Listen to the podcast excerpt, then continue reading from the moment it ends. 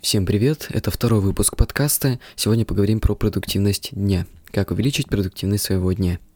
Начнем со сна. Первый этап – это сон.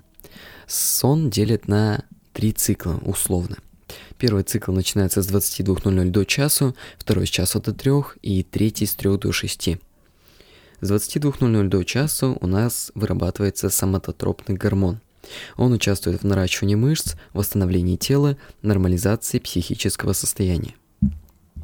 Второй этап с часу до трех у нас это биологически активные часы восстановления желудка. Третий этап с 3 до 6 у нас идет восстановление кишечника. Теперь, если мы встаем рано. По словам сомнолога, когда, когда человек встает очень рано, происходит сдвиг фазы сна – Тогда кортизон, гормон стресса, который должен вырабатываться утром примерно с 6 до 7 часов, начинает вырабатываться ночью. Этот сдвиг может привести к развитию болезней, например, метаболическому синдрому повышения артериального давления, инсулинорезистентности, инсулинорезистентности.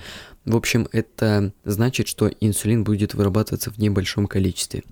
Впоследствии, даже если потреблять нормальное количество сахара, он не будет перерабатываться организмом и питать кровь что приведет к развитию сахарного диабета второго типа.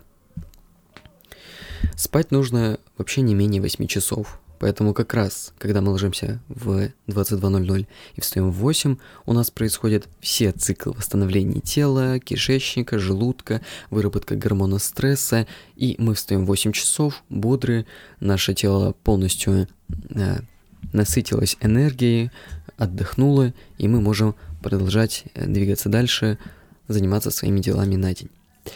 Следующий этап для увеличения продуктивности дня – это составлять план на день. Составляйте план на день и расставляйте приоритеты. Двигайтесь по этому плану. Что вам нужно сделать в первую очередь, что во вторую, что в третью.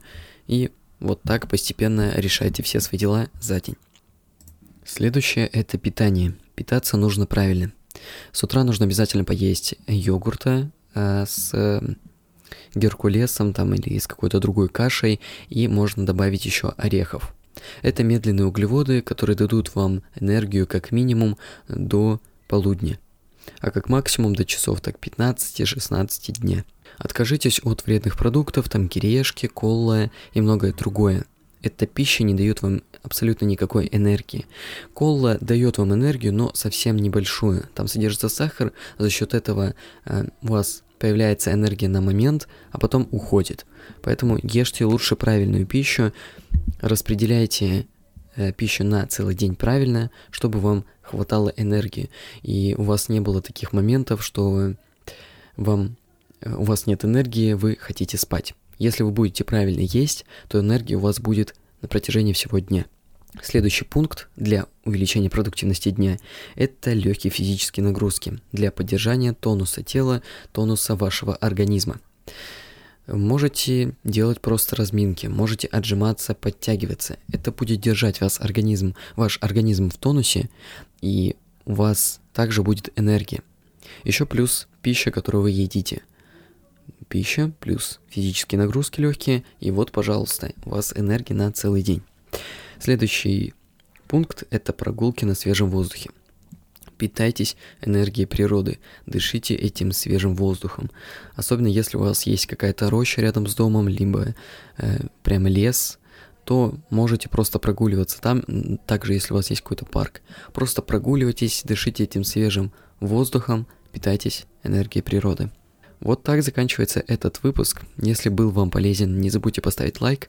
А, вы можете поставить лайк, перейдя на основной источник. Если вы смотрите в Apple Podcast, либо еще где-то, прям листайте в самый низ подкаста, и там будет ссылка на основной источник. Там как раз есть ссылка на мое сообщество ВКонтакте. Там я буду выкладывать всю информацию из подкаста в текстовом формате.